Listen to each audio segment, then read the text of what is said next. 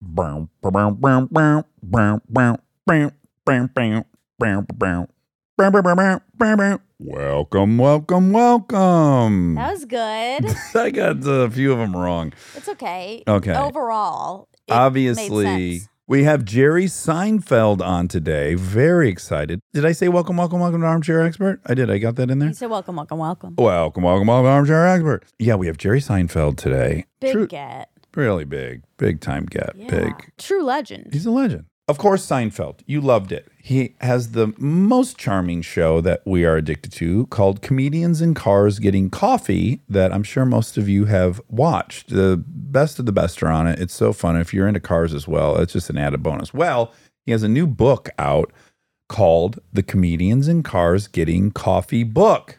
You dig it? I love it Coffee book. because I love coffee table books. Do you think, though, it should have said The Comedians in Cars Getting Coffee Table Book? I would like to that. make it a little more on the nose. I would li- have liked that. Yeah. Anyways, We have notes. the comedians in cars getting coffee book is actually tremendous. You'll hear in the interview I was skeptical of it and I actually love it. I think anyone who likes comedy should get this book for Christmas. Please enjoy Jerome Seinfeld.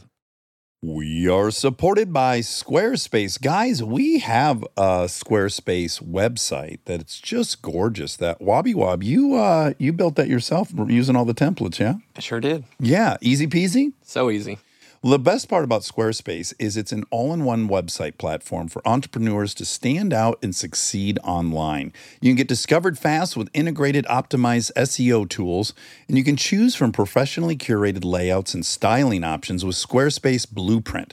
Plus, you can kickstart or update written content on any website, product description, or email with Squarespace AI.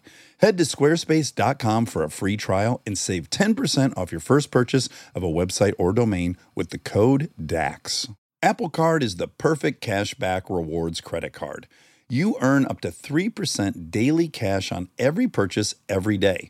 That's 3% on your favorite products at Apple, 2% on all other Apple Card with Apple Pay purchases, and 1% on anything you buy with your titanium Apple Card or virtual card number. Visit apple.co forward slash card calculator to see how much you can earn. Apple Card issued by Goldman Sachs Bank, USA, Salt Lake City branch, subject to credit approval, terms apply. He's an armchair expert. He's an armchair expert.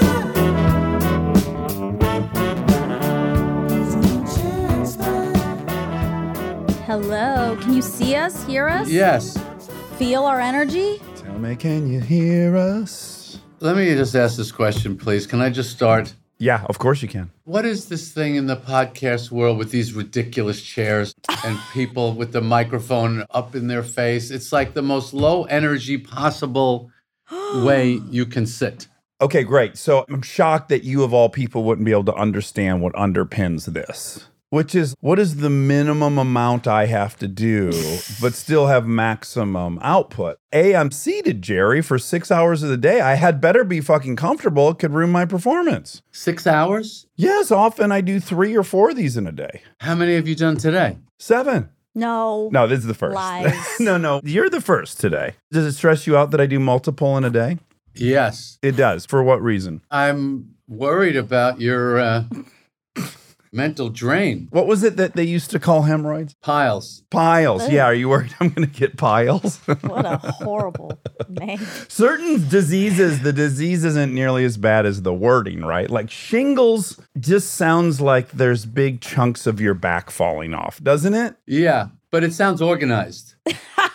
True. Shingle sounds like a nice kind of lizard look or a roof, uh, terracotta. Yeah, There's it a sounds pattern. like there's scales in there. Yes, symmetrical. Monica, how did you get into this racket? They lured me in with their baby children, beautiful started- baby children. Started as a babysitter of our children. I started as babysitter, Wow. and then I scraped my way all the way. Well, to the we tippy discovered top. we discovered in that process that Monica had been a UCB kid, was a really good writer, started writing stuff for Kristen. Monica and I's hobby was to argue in the kitchen about politics. We don't do that anymore because now we got too close and now it's like Thanksgiving. Yeah, every it's, it's day. hurtful when we disagree now. it used to be fun, and now it like ruins our week of work. Yeah. That is such a beautiful thing, Monica. Thank you. The greatest thing about show business is how wide open it is. I became a comedian. I stood on line on a Monday night audition night. It's like, oh, you want to be a comedian? There's a line.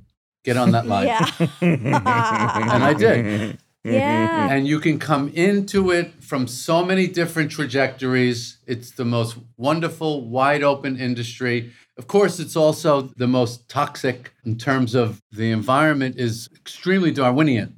Yes. Well, I was going to So say it's a true. meritocracy, which is a nice way to say it, or you could say yes, it's survival of the fittest. Yes, more purely than most other industries, but the people that are attracted to that are the right people for it. I always like those stories of people came from some crazy direction. It's just weird because obviously I came out here to be an actor and podcasts when I came weren't a thing. There were zero podcasts. And so I do always try to tell people you have no idea what it is you could be successful at. It might not even exist yet. Just do the work. Right. I need to clear one thing up before we proceed, and that is we've only met one time in real life in flesh, and it was I had been invited to one of your Good Foundation events. Good plus. Good Plus, Plus, sorry, yes. Good Plus That's okay. Foundation. One of the pillars is fatherhood, you know, engaging dads. The fatherhood initiative. Yeah. Yeah, so I went and was a part of kind of a small event you guys hosted, and then we met for the first time, and I did not like how that went.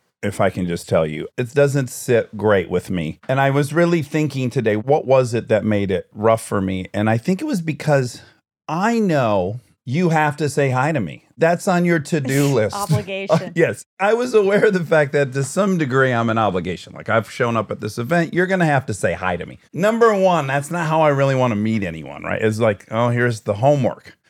Number two, I also think it's dicey, and I want to know if you agree with this. When two people start talking who, in their normal lives, are the ones usually tasked with guiding the conversation, like if you meet someone who loves Seinfeld on the street, it's on your shoulders to give them a little experience. You're not going to let them steer. You're going to wrap it up nicely for them. It's your role. Yes. So I too, to a much lesser degree, but I'm the one tasked with that. So when you and I start talking, I'm kind of like, well, who's supposed to wrap this up nicely? Who's driving this conversation? I don't know how to navigate that. And then I ended up just complimenting you a lot, and I could sense immediately he doesn't enjoy. he does not enjoy just being complimented. But I was panicked. Sure, I do. You do? One of the things you do learn, maybe you've experienced this, is as you progress in this industry, when you get older, and this is one of the things I'm I'm a very anti youth is wasted on the young. I think everything's wasted on everybody, but when you get old, you read people fast. I love that about being older. It's like someone comes up to me in 0.3 seconds, I know exactly who this is. Wow. So it doesn't bother me. I know right away what I've got and what I'm dealing with. And I always want it to be a nice experience for that person, that little meeting. And of course, compliments are nice. But as far as who's going to drive the conversation, I think in a good conversation, it should be shared. I do too. But again, there's some architecture to how it normally goes. And just once you meet someone that you realize maybe rank would suggest I should just let them steer this whole thing. I just don't adapt so quickly, so gracefully at all times. No, neither do I. But I've Okay. really learned to put on a good act that I, I am adapting. Do you think it's because you want his approval so oh, bad? absolutely. I think it might have gone without saying, but maybe I should say it's like, yes, it'd be preferred to me that it was a great hang for five minutes. If I go talk to the valet guy out front because I'm a status whore, it doesn't go well. I probably won't think about it for much longer. But of course, this was over two years ago, and I occasionally I think, yeah, I, I don't know what I was really doing in that conversation. not sure what I was.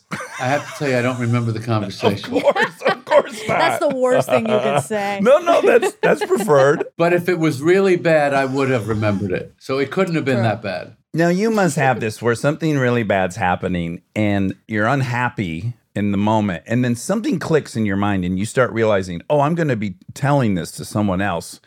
I got to remember everything that's weird that's going on right now." And then you kind of start enjoying it. Does that happen to you? Yes. One of the least my least favorite things in the world is going on vacation. I hate it every second of it. I don't like the idea of it. I don't like that someone else is going to decide what I like to do. If I want to do something that if I pick the thing 50-50, I would even like that. sure, sure, sure. Wow. Here's the thing that I try and explain to my wife for 22 years, she still doesn't get it. I don't care that I don't like it. Mhm. Yeah, that's hard. It doesn't bother me. I don't like anything. I know it's going to suck before I even leave. I'm not surprised and I'm not upset. And complaining is kind of what I like to do. Artful complaining is my career. yeah. Yeah. That's all I do is complain. There's something Buddhist in it, which is like you're only really uncomfortable when you have an unmet expectation. But if you move through life with the acceptance that you're going to be miserable 50% of the time, there's really no discomfort in it because you're getting exactly what you expected. Right. Yeah. This beach is boring. Why are people here? But can we go a little deeper? Okay, yeah. Do you think because that is your career and that is your identity, that you're afraid you will like it Oh.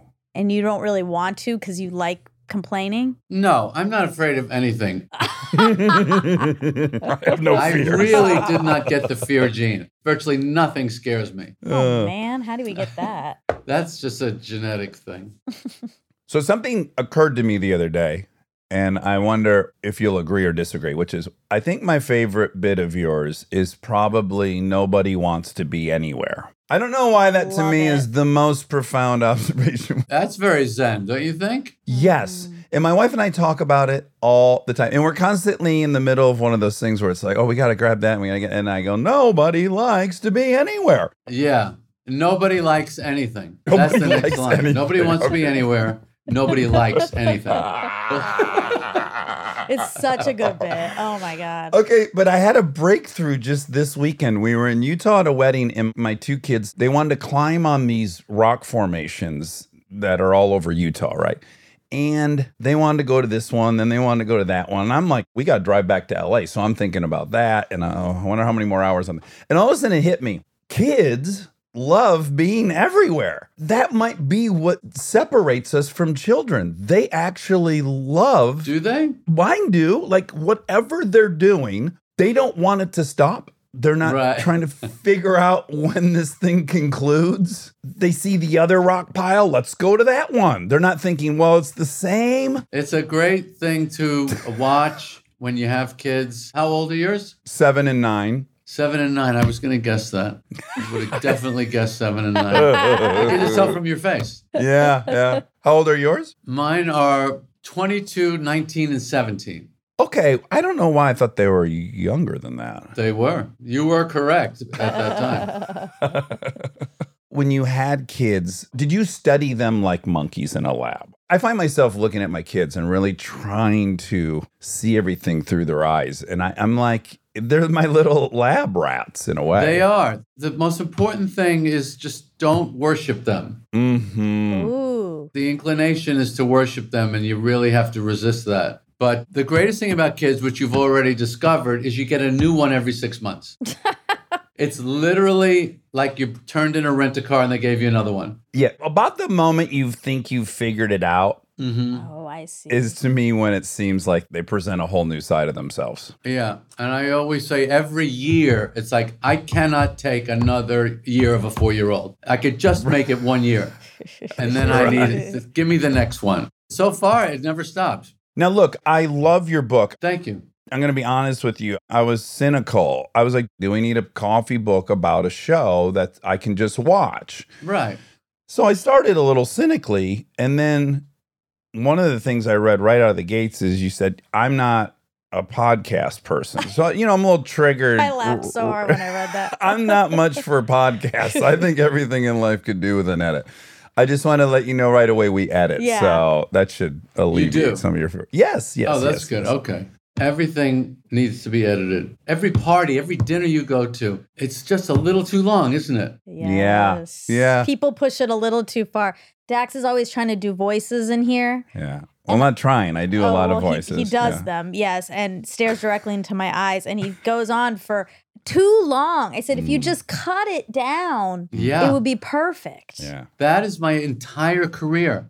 My entire career is I cut it down Mm-hmm. Yes. to a little bit less than you really wanted. When was the last time you saw a movie that you thought, gee, I wish that was a little longer? Never. Uh, never. It's a good point. I have a similar one about when I bought a TV, and my wife said, Isn't that too big for the room? And I said, Just tell me a single time in your life you've been sitting in a room and someone said, This fucking TV is just too big. No one's ever said it. I don't know why it's such a fear of wives. That's so funny. Because they know that the TV is the portal that a man will go in never to return. That's true. It's your exit portal. And the bigger it is, the more easily you will get drawn into it. You're right. You're right. It's uh, ultimately the bat cave that I hope to just drive into and never return. Yeah. You keep scratching your nose with your middle finger. It's a little disconcerting. Am I really? Well, what's A happening? tick. You discovered Mm. What's a tick. happening, Jerry? I did have a lot of ticks. We didn't run the air today. It's a little chilly outside, and now I'm kind of realizing that was a tactical blunder, and I'm a little sweaty. But when you take this finger, and Okay, it's hard not to notice that. is this preferred? This is worse, right? Pinky. Yeah, this is how ob- obsessively detailed I am. I would s- actually stop and think about what is the nice way to scratch your face. I've spent time thinking about how do I adjust my glasses? I don't like people that adjust their glasses like that. It's inelegant. If you do this, it's kind of nice to look at. It is. This is sophisticated. Describe. so a middle finger to the middle bridge of the glasses and shoving them up. He objects to that. But if you make a little C, If I do this, it's kind of gross, right? But some people they just do that. no, no, no, no, no, looks that looked too- terrible. That looks like was- a psychopath. Yeah, it does. You're like, oh my god, he's way too exacting. Just itch your whole scalp. Don't itch one micron of your scalp. Who's aware of that tiny of a portion of their scalp? Only a serial killer. It's obvious. This guy will go straight to jail. No trial needed. Nobody has giant itchy patches of scalp unless we're going to go back to the shingles thing. Okay. I just want to say that despite thinking I didn't need this book in my life, there's something interesting about hearing what maybe feels even throwaway when you're watching the show. When you read it in print, A, I'm just hyper focused on it. There's no distractions. I'm not concentrating on how the guy fixed his glasses while he delivered that line Right. the idea is isolated. And I found myself reading things I heard said, but that felt way more profound to me now. That's interesting. Like you weed out some stimuli. How about things that you read and you don't get? I remember sometimes Obama would do a speech and I would go, Jesus, that was the most amazing speech. I can't believe the power of it. And I would get a transcript of it and I would look at it and I would go, There's nothing here. Yes. Uh-huh. There's nothing here. It was all him, his performance of it. Yeah. But the converse can also be true, which is what you're saying. You can hear something and see it one way, and then you read it and it hits you harder. Yeah. I, I guess I think obviously, like we give quote literature or just the written word some importance, right? Some, the most Uh, the important. most, whole country's based on a goddamn document. Yeah, it just like substantiates something in a bizarre way. I think that's why everyone's so infected by the internet. It's like everyone gets to be in the newspaper virtually. You're typing it and now it exists. I can see why it was so appealing. The internet? Yes, social media, Twitter, they're basically now in the newspaper. This is just occurring to me. Yeah, yeah. And you're on TV, you have followers. Yes. I would say if this country is divided, it's into 330 million different pieces. Yes. Uh-huh. That's the real division. It's not half and half. It's every single individual is an entity. yes, everyone is a channel, is a brand. Yeah, that's a gigantic problem. Okay, I'm going to jump ahead because this occurred to me today and I want to ask you about it.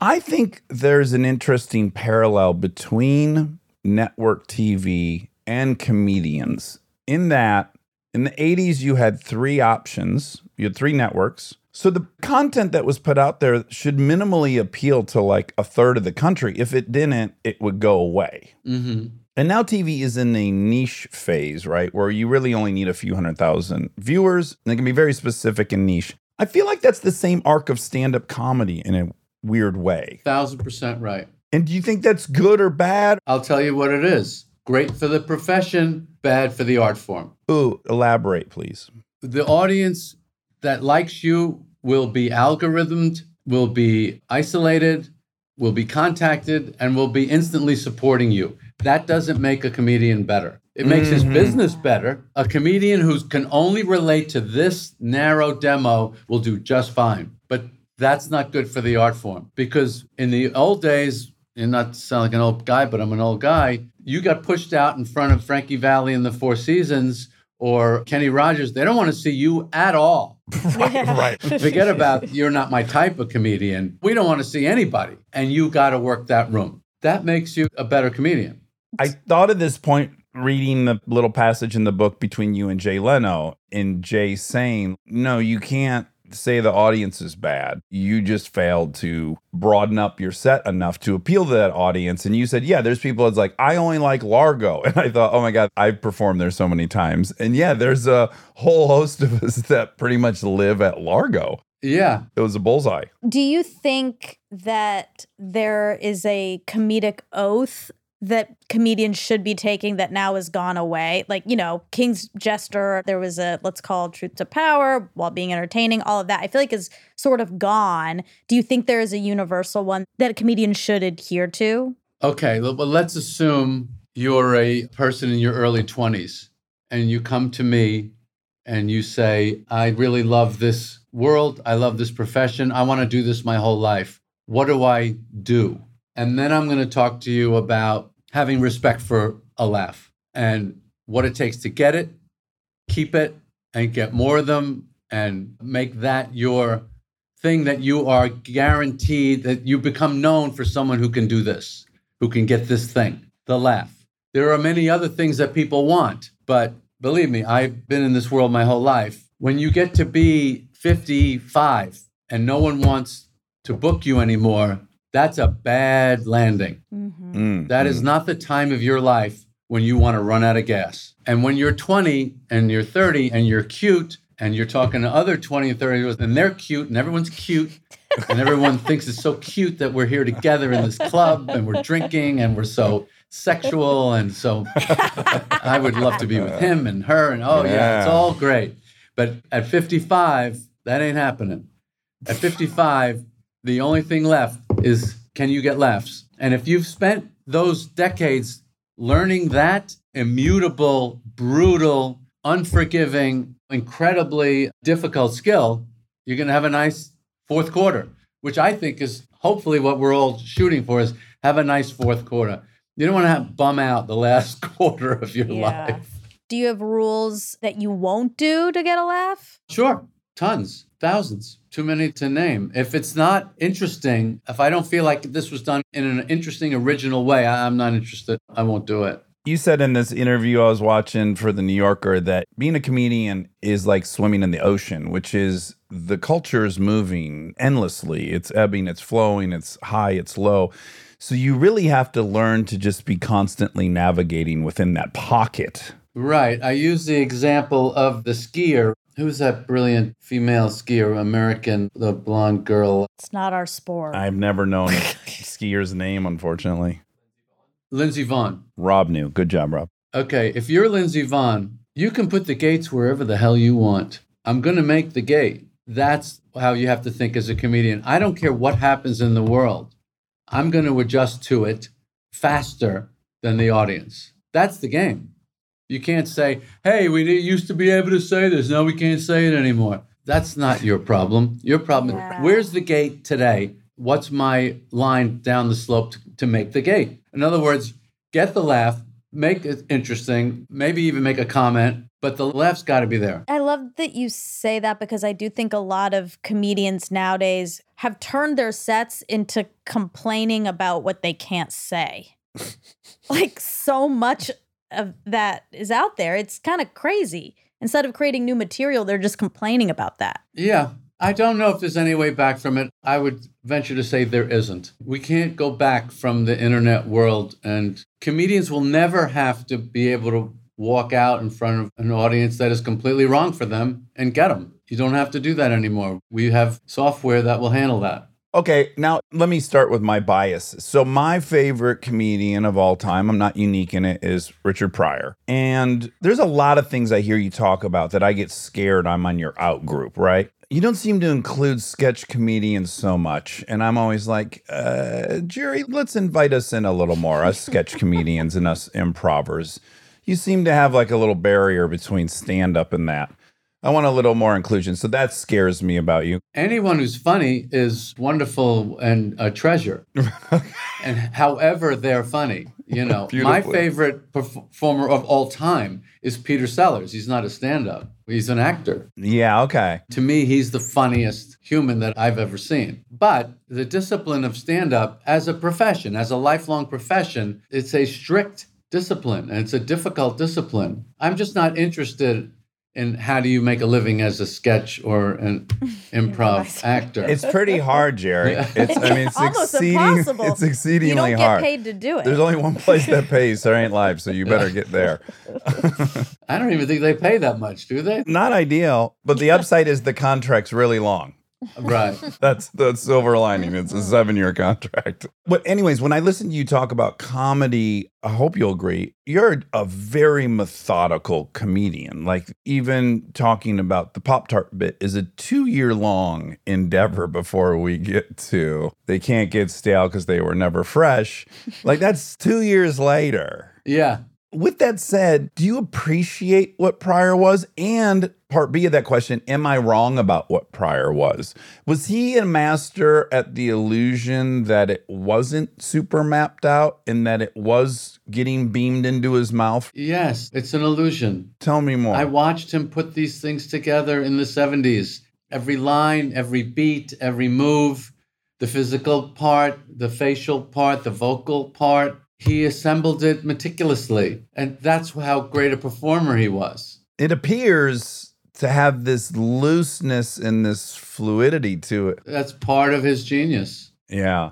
But it exists in music, right? The example I, I was thinking of is I don't know if you watch this great documentary series, Defiant Ones. It was about Jimmy Iovine and Dr. Dre. And in it, I learned a bunch about Bruce Springsteen, the way he recorded, very much the way you told the Pop Tart joke. Right. I mean, he is in the fucking coal mines to make every song he made Yeah. trillions of takes. And it's genius. I so respect it. And yet, I also watch another documentary, Fade to Black, about Jay Z. And I watch him go into a room and listen to a song for about 35 minutes and then walk into the booth and deliver it. And that's also some crazy genius I'm attracted to. Right. Are you attracted to all, or is there a hierarchy of process? Am I making any sense? Yeah, you are. You're using the word attracted, which I think is the right word. And I have to say that I'm really attracted to writing. Now, people write in different ways, but what is the quality of the writing in the end? You know, Jay Z is a brilliant writer. He doesn't have to sit and obsess over it, but it is brilliant in the end. Yeah. But in the end, it's still the writing. I don't have that talent. I mean, I could do stuff here and there. You know, when I'm on stage, I say whatever I want, but I work really hard on that map and I love the map. Yeah. Now, over the years, you've hung out with a quadrillion comedians. There's this interesting phenomena that happens where somebody you know is the funniest human being alive at Video Village, at lunch, in the makeup trailer, and then they just can't put it on the screen. And it's a very peculiar and thing. vice versa. And vice versa. Yeah. What's vice versa? The funniest person on set is often not the funniest person in the makeup trailer. Oh, I was going to say in the movie, Right. they might be the funniest human. oh, okay. Yeah. Yeah. Set movie. Oh, okay. Great. I didn't know if you meant like behind the scenes. Well, the person who's the funniest in the movie but is not funny in the makeup trailer, that's because they don't like the other people in the makeup trailer. Sure. but they are that funny. Doing it in front of the light, they were talking about politicians, they were talking about Ron DeSantis. Somebody said last night on TV that we haven't seen him in front of the Klieg light. What is the playoffs? It they make the light so bright and it messes with your nervous system. Can you self-regulate to perform the way you want despite this magnifying glass right over your head? And this is something as human beings we seem to be interested in with other people. We want to see can you do that in competition? You know what I mean? You're Yeah, a great yeah, yeah. skater or whatever you are. We want to see people under duress. I don't really know why, but that's all of sports. And it's a large part of the biz too, right? Oh, this person is a great stand up. They're going to give him a sitcom or they're going to give him a movie part. I wonder if he can handle that. You know, we're going to turn it up. We're going to turn the light brighter. We want to know how much guts do they have? How much self control of their thing do they have? We want to break people. That's why, you know, all these stupid singing shows and talent shows, we like to try and break people. Is there anything stupider than an award show? We're going to compete.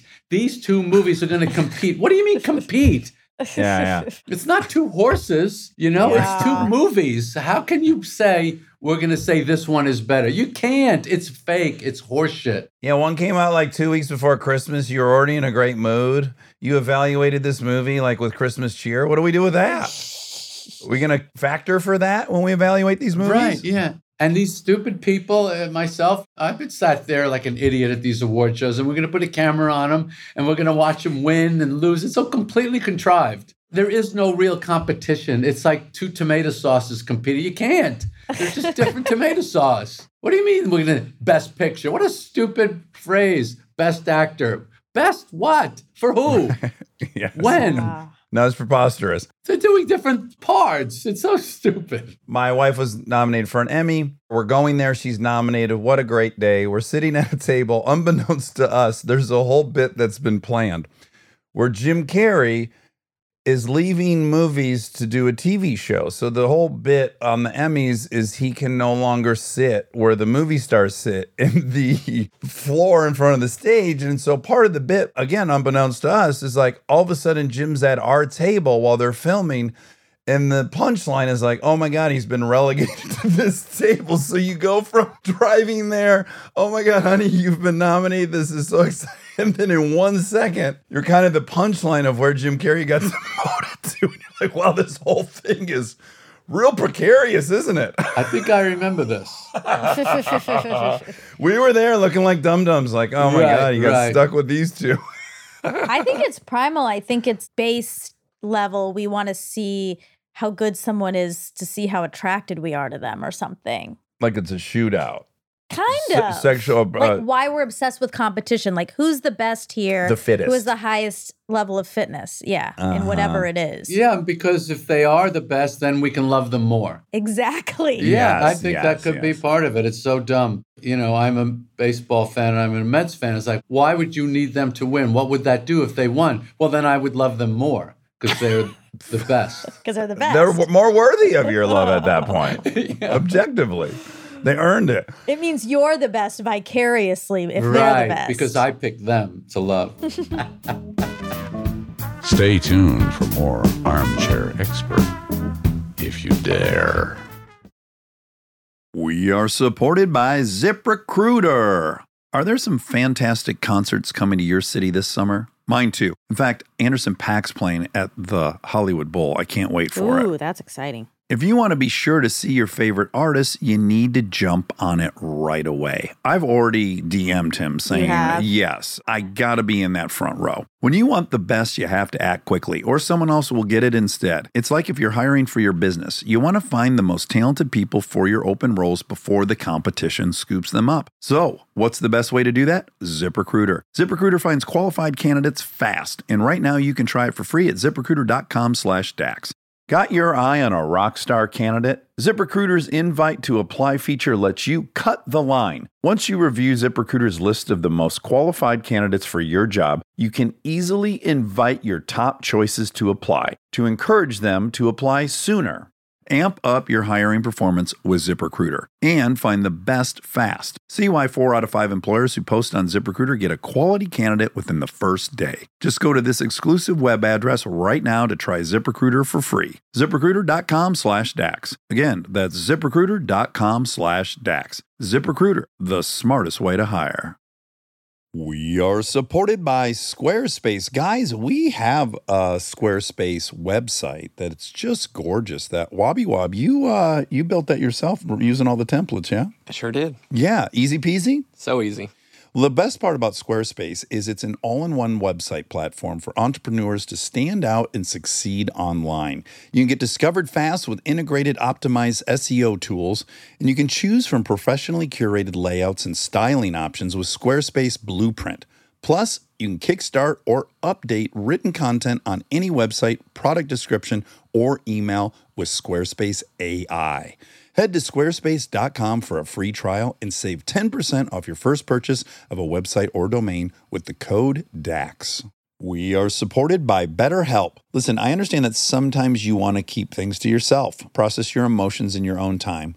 But if you keep everything bottled up, it can have some serious consequences. I have therapy on Saturday. I'm really looking forward to it. I had therapy this morning. Yeah, you did. Yeah, and it put me in the greatest mood. We had a long, big day, and I just felt much better for Because having. you some- were not to out you. You were a little grumpy going in. I was. I was. I was to be. Rob and I spec- received some texts. yeah, I was locked out of my therapy setting, which is this attic. But then you felt much better after. I felt much better. And I even made some apologies. Um, talking things out can be so helpful. And if you want a safe space for that conversation, I recommend therapy. Check out BetterHelp if you've been thinking of trying therapy. It's entirely online, convenient, and flexible. It's also easy to get started. Just fill out a brief questionnaire to get matched with a licensed therapist. You can even switch therapists at any time for any reason for no additional charge. Get it off your chest with BetterHelp. Visit betterhelp.com slash DAX today to get 10% off your first month. That's betterhelp, H-E-L-P dot com slash DAX.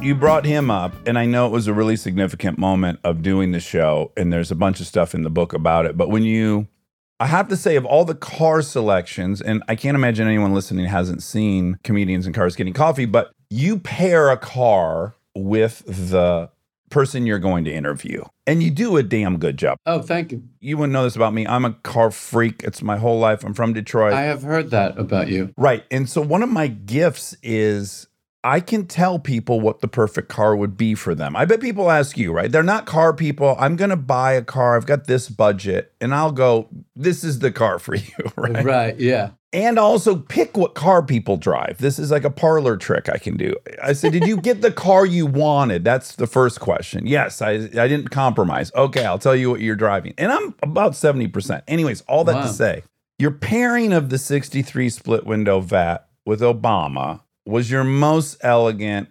and perfect pairing of all 83 episodes. Wow, that's so cool that you think that. A hundred percent. Like what a fucking bullseye. I don't even know that I would have picked it myself, but it's everything. Oh, I'm so glad you think that. Well, coming from you, that means a lot. Tell me, where do you start with Obama when you're thinking of him as a car? It has to be American. well, according to Trump, we don't know. we don't know, Jerry. Could have been a Ugandan car. Yeah. There was no uh, Kenyan sports cars available at the time. okay, so you had to move on from Kenya.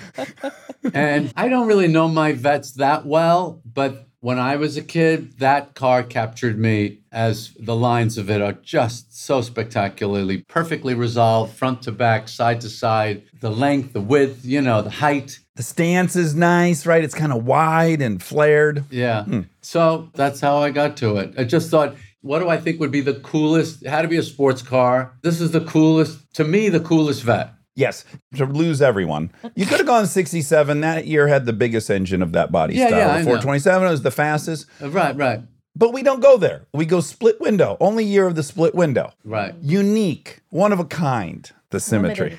I meet very few people that are interested in this world. What do you think of this? I have a theory that everyone, by definition, is in the perfect car for them, even if they've borrowed it. Oh gosh, you're, you're gonna have to make that case a little better for me. How so? It's like you can't have the wrong face. Ah, you can't have uh-huh. the wrong hair for you, the wrong shirt. If you're in it, that's where you are. It's the perfect car for you. Jerry, I couldn't disagree more. beautiful. I couldn't disagree more. I can't tell. I spent half my life in the wrong fucking cars. The whole time I'd be driving these shit boxes that I could afford. Like, what am I? This isn't the car I need to be in. I had to own a Honda Civic for eight years because I was broke in LA. That's not Dax Shepard. It was at that time. You were a shitbox in LA. I love that car though. A It does, reliable ship off. I kind of want to get a mint condition one, dependable shit Oh. box. Yeah. I would love a mint condition Honda Civic. It was the DX hatchback, light blue, ninety-one. Oh, Ah. I love those. Yeah. okay, now you love it. I do now. I've come completely around. You proved my theory. Wait, who's Jerry as a car Oh, good one, Monica. to Well, you? s- okay, great. And then I wrote down a few. What's unfortunate is Jerry has a lot of cars, so Who is he? It's an abstract question. There's also a cheat, which is you've already declared, and I agree with your declaration. You're a Porsche. Okay. Now, what model Porsche you are. So, what's neat about Porsches for people that aren't into cars is they're actually not flashy, they're very subtle. When you look at what they're competing against Lamborghinis, Ferraris, Aston Martins, these are very flamboyant cars. And okay, I was host of Top Gear the last two years. And so we would constantly put these 911s, like a GT3, up against a McLaren, up against you name the car. The other cars would have 200 more horsepower, faster 0 to 60, faster top speed on a racetrack. So sorry, everybody. You cannot beat a GT3. A car cannot be built to beat this boring, by comparison, GT3 on a racetrack. There's some fucking magic German symmetry and subtlety. And talk about meticulous. I said that you're a, a methodical comedian. Look at the 911. This car is the same for 60 years. It's the Right. same car that they just keep tweaking. Yeah. Stands the test of There's time. no big revamp of that car. It's not going to front wheel drive or front engine or this or that. It's the same thing. They just keep making it incrementally more perfect every year. Fair enough. To the casual observer, it's incremental and they don't disturb the essence, but there is still a tremendous amount of work being done under the surface. That's what appeals to me. The work is done under the surface. Yes. Ooh, yeah. Tony Bennett said to me one time that your whole act is a tremendous amount of work to appear totally casual. And there's an Italian word for that, it's sprezzatura. These guys that would dress a certain way in Italy and they would just look perfect, but they had spent hours on it and it looked like they got dressed in two minutes. Uh-huh. That's the look they're Yes. going for, but they spend hours on it. That defines the way I like to approach comedy. It should look like you just kind of threw this together, but you spent years, but you don't reveal that. It's a line I've read, you know, art is the disguising of art. Mm. Uh huh. I like that. When you look at a great painting, you don't see the brushstrokes, you just see the house or the whatever it is. That is why I'm attracted to the Porsche brand. It's the way they do it. Yes. And so, in that vein, I'm going to put you as a 1989 air cooled turbo Porsche What color? silver. It's a little boring. I know, I know. I regretted kind of the color. That was a don't throw fucking curveballs at me. I don't do to. colors, Jerry. I've never told someone what color car It's they should have. But you're not that deep in the Porsche world, or you would have picked something else. what color? What would be the right color? Oh, the color is absolutely black. Has to be black. black. It's gotta be has black. to be. Yeah, because you have, want to reduce it to its essence. Mm. Okay, You I don't like want to that. add any color. If something is perfect, I always want it black because I don't want to Ah. add anything to it. It's already perfect. Let's just see the essence of it. But do you not love that wild blue they put on the GT3? I love it. Some of them I love, not all of them. Now, do you still have the 959 Of course. for life? Right? We die with that car. Yeah, for life. There's a car, Monica, just to make it a little more interesting for you. There's a car, I think they were selling it for, what were they selling it for, Dex? 250 grand? Oh, when it was brand new. Yeah, and it was costing them a million dollars a copy to make. Oh my god. That's suicide. That's Yeah. crazy. But that's the kind of obsession I love. You're literally destroying your company to make this thing what you want it to be. Oh, passion. That's what I love. What's your favorite Porsche of all time? Probably a 58 Speedster. Okay. That is the most elemental, the most essence of the essence sports car. Interesting. Now we get into it's a little generational stuff, I think, for you and I. Not really. People are more into them now than ever. People love them. They're just so cool. I know, but when you grow up in an era, let's say like talkies versus silent films, once we get into 300 plus horsepower, anytime I'm looking back at these cars that were making 140 horsepower, it's just hard to get aroused. Does that make sense? Oh, for sure. Yeah. It loses its kineticism. It becomes digital. Well, I just think in its best condition, this thing drives like maybe an 80s Volkswagen bug. That disturbs me a little bit. Right. I feel we're losing Monica here. I I don't feel comfortable. Listen, I listen. I could give a shit about cars. Yeah, obviously. We had Malcolm Gladwell here. We spent 45 minutes I had to edit out on cars. But that's fine. oh, is he into cars? Huge. Oh my God. Next time you run into him, so he's a closeted car geek, and he and I. Wow. email five times a week about stuff we see in parking lots, things we want to buy, we're talking ourselves out of. Oh, that's so fantastic. You know, I do a podcast sometimes with my friend Spike Ferriston called Spike's Car Radio. You've probably been on his show. I haven't. Okay, you have to be on it. It's all about the psychotic episodes of car obsession, and it's a fascinating subculture to me. What is Gladwell into? Oh, you would be able to guess. Two stroke sobs. Exactly. Like he and I were geeking out on that that sexy seems like an Volvo. insult or something. no, he's just very peculiar. He likes things Yeah. that are, you know. He wants the new electric Mercedes. no, we both hate electric. We have the same justification. I'd love to know yours. Mine is the talkies are coming. I'm a silent picture actor, and I'm just going to enjoy the shit out of it because they're coming. It's over. It's over for us, Jerry. Yeah, you know why? Because nobody wants to talk about the environmental impact of building these stupid things and the environmental impact of disposing them. Nobody wants to talk about that. They want to sit at a light. I'm saving the planet. Maybe, maybe. well, time will tell. We have only 10 minutes, but I do really, really want to say something because since I hate cars, the only car that I got infatuated with was because of your show. Because Dax Oh, and yeah. I both love your show so much. And it was the Gullwing. Yeah, the Oh, Mercedes. the Lorne Michaels yeah, the- going, yeah. Oh, I loved that one. Everything's great about that car, Monica, except you can't roll the windows down. Mm. But I run cold. She doesn't need a lot of airflow. Right. It's just not one of. It's not high on her list. Okay. Okay, I know it's been too esoteric on the cars, but I do just have to ask: Have you thought about what the attraction is? Because I've given a lot of time into like, what is this obsession of mine? Why is my whole life revolved around it since twelve years old? I think I have an answer. I'm curious if you do. Okay, first of all, there's no better use of your time than this obsession. Let me just make that statement. Good, good, good. to me, there's two components of the automobile. One is you're looking for what am I going to get in to explore this world where I have found myself? I want to see it. I want to move through it. I want people to have some sense of who I am, and I want to enjoy that process. So, is the outside, and then there's how does it work? How does it fit my body? This, and then we're getting into some Porsche stuff. You look like these 50s Ferraris, the steering wheel is just stuck on. We'll figure out how to get a human into it when we're done. That's how they build Italian cars, which I love Italian cars. Porsches are like they're built out from you, even from day one, the really, really old ones. So that's one aspect. That's the emotional thing is I need a module to explore this planet where I've just suddenly found myself.